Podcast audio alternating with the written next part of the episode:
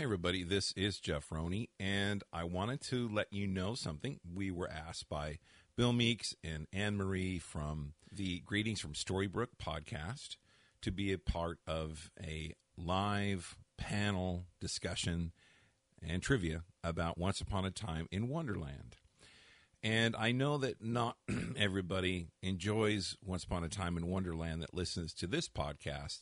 So, what I'm going to do is I'm going to have on the show notes of this teeny small little, not even really an episode, the show notes will include links to how to listen to that podcast.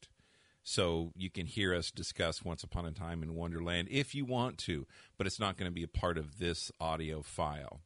So if you want to get to the show notes for the links for all that, we had a great time. There's a bunch of people there.